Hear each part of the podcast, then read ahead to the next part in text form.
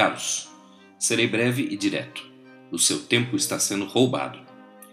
Calma, vou explicar, mas para tanto preciso contar para vocês qual é a verdadeira natureza do tempo.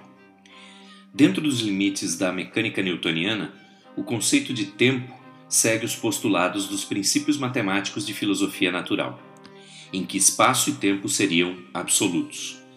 Isaac Newton escreveu que o tempo absoluto, verdadeiro e matemático, por si mesmo e por sua própria natureza, flui uniformemente sem relação com qualquer coisa externa, e é também chamado de duração.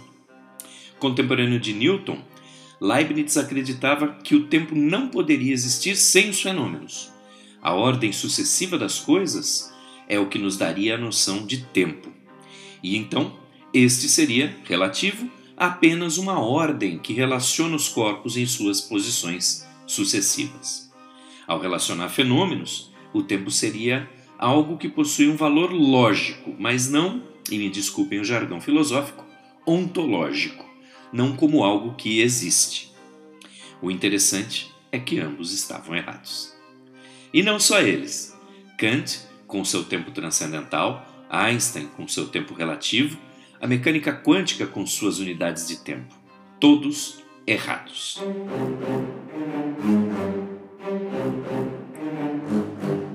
Como o destino, ao que me parece, não carece de ironia, quem estava certo era Juan José Benítez. Nunca ouviu falar?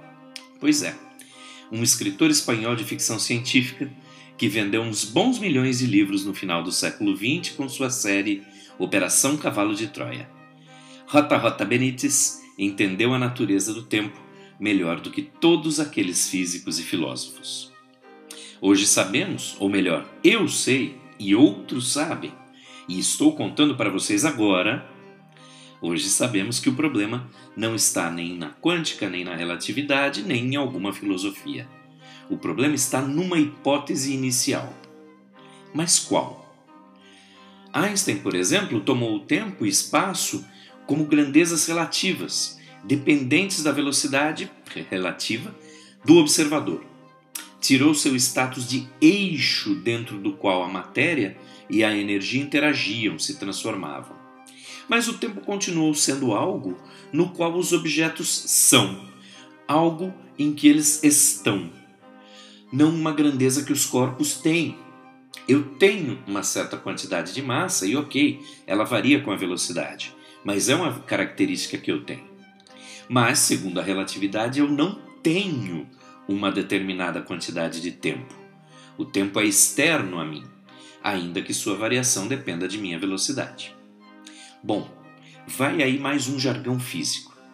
A relatividade restrita tem como grupo de simetria o de Lorentz Poincaré, o que acontece se e somente se ela tiver uma unfoliação com isso, nessa teoria, o tempo é um campo e, portanto, ganha massa via mecanismo de Higgs.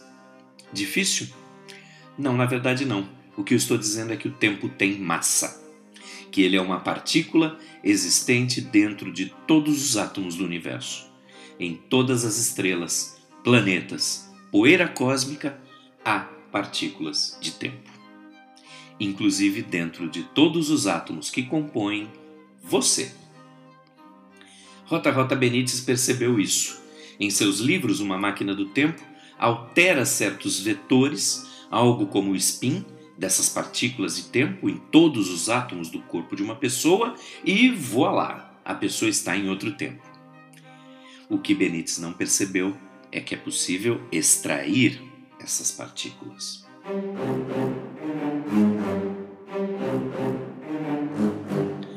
Sabe quando você, cidadão de classe média, parte para férias corridas com seus filhos, chega num resort abarrotado de crianças barulhentas e é submetido a um cronograma de atividades mais apertado que as reuniões virtuais que tem todos os dias? Sabe? Seu tempo está sendo consumido. Sabe? Sabe quando você volta do resort e passa por vilarejos, vê pessoas sentadas em frente às suas casas, jogando papo fora com os vizinhos, sabe? Essas pessoas têm excesso de tempo, de partículas temporais.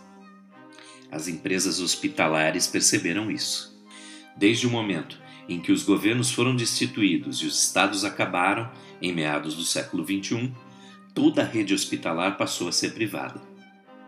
Você nunca desconfiou do motivo pelo qual essas empresas continuavam a dar tratamento a pessoas pobres? Você acreditou na filantropia? Acreditou no papo de que nós vamos mostrar que a iniciativa privada pode suprir todos os serviços que o Estado antes fornecia? Acreditou, né? Nada disso. Trata-se de tráfico de tempo. Sabe? Sabe quando você vê aquele mega executivo, aquele CEO de empresa trilionária que trabalha o tempo todo e ainda consegue escalar montanhas, descê-las esquiando, comparece a festas, regabofes, eventos de grife, faz tantas coisas, tantas atividades em tão pouco tempo, sabe? Saiba que não é tão pouco tempo. Eles têm muito tempo, muitas partículas temporais. É o tempo dos pobres, extraído deles em empresas hospitalares sem seu consentimento e vendido aos poucos membros da elite mundial.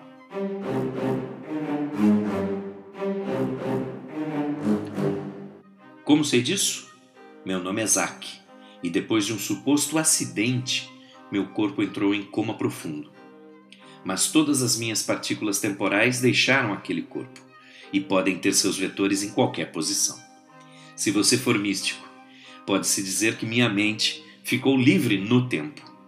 E eu vi e vejo nesse exato momento, se é que isso existe, esse roubo acontecendo. Percebo que iniciei dizendo que seria breve, e fui.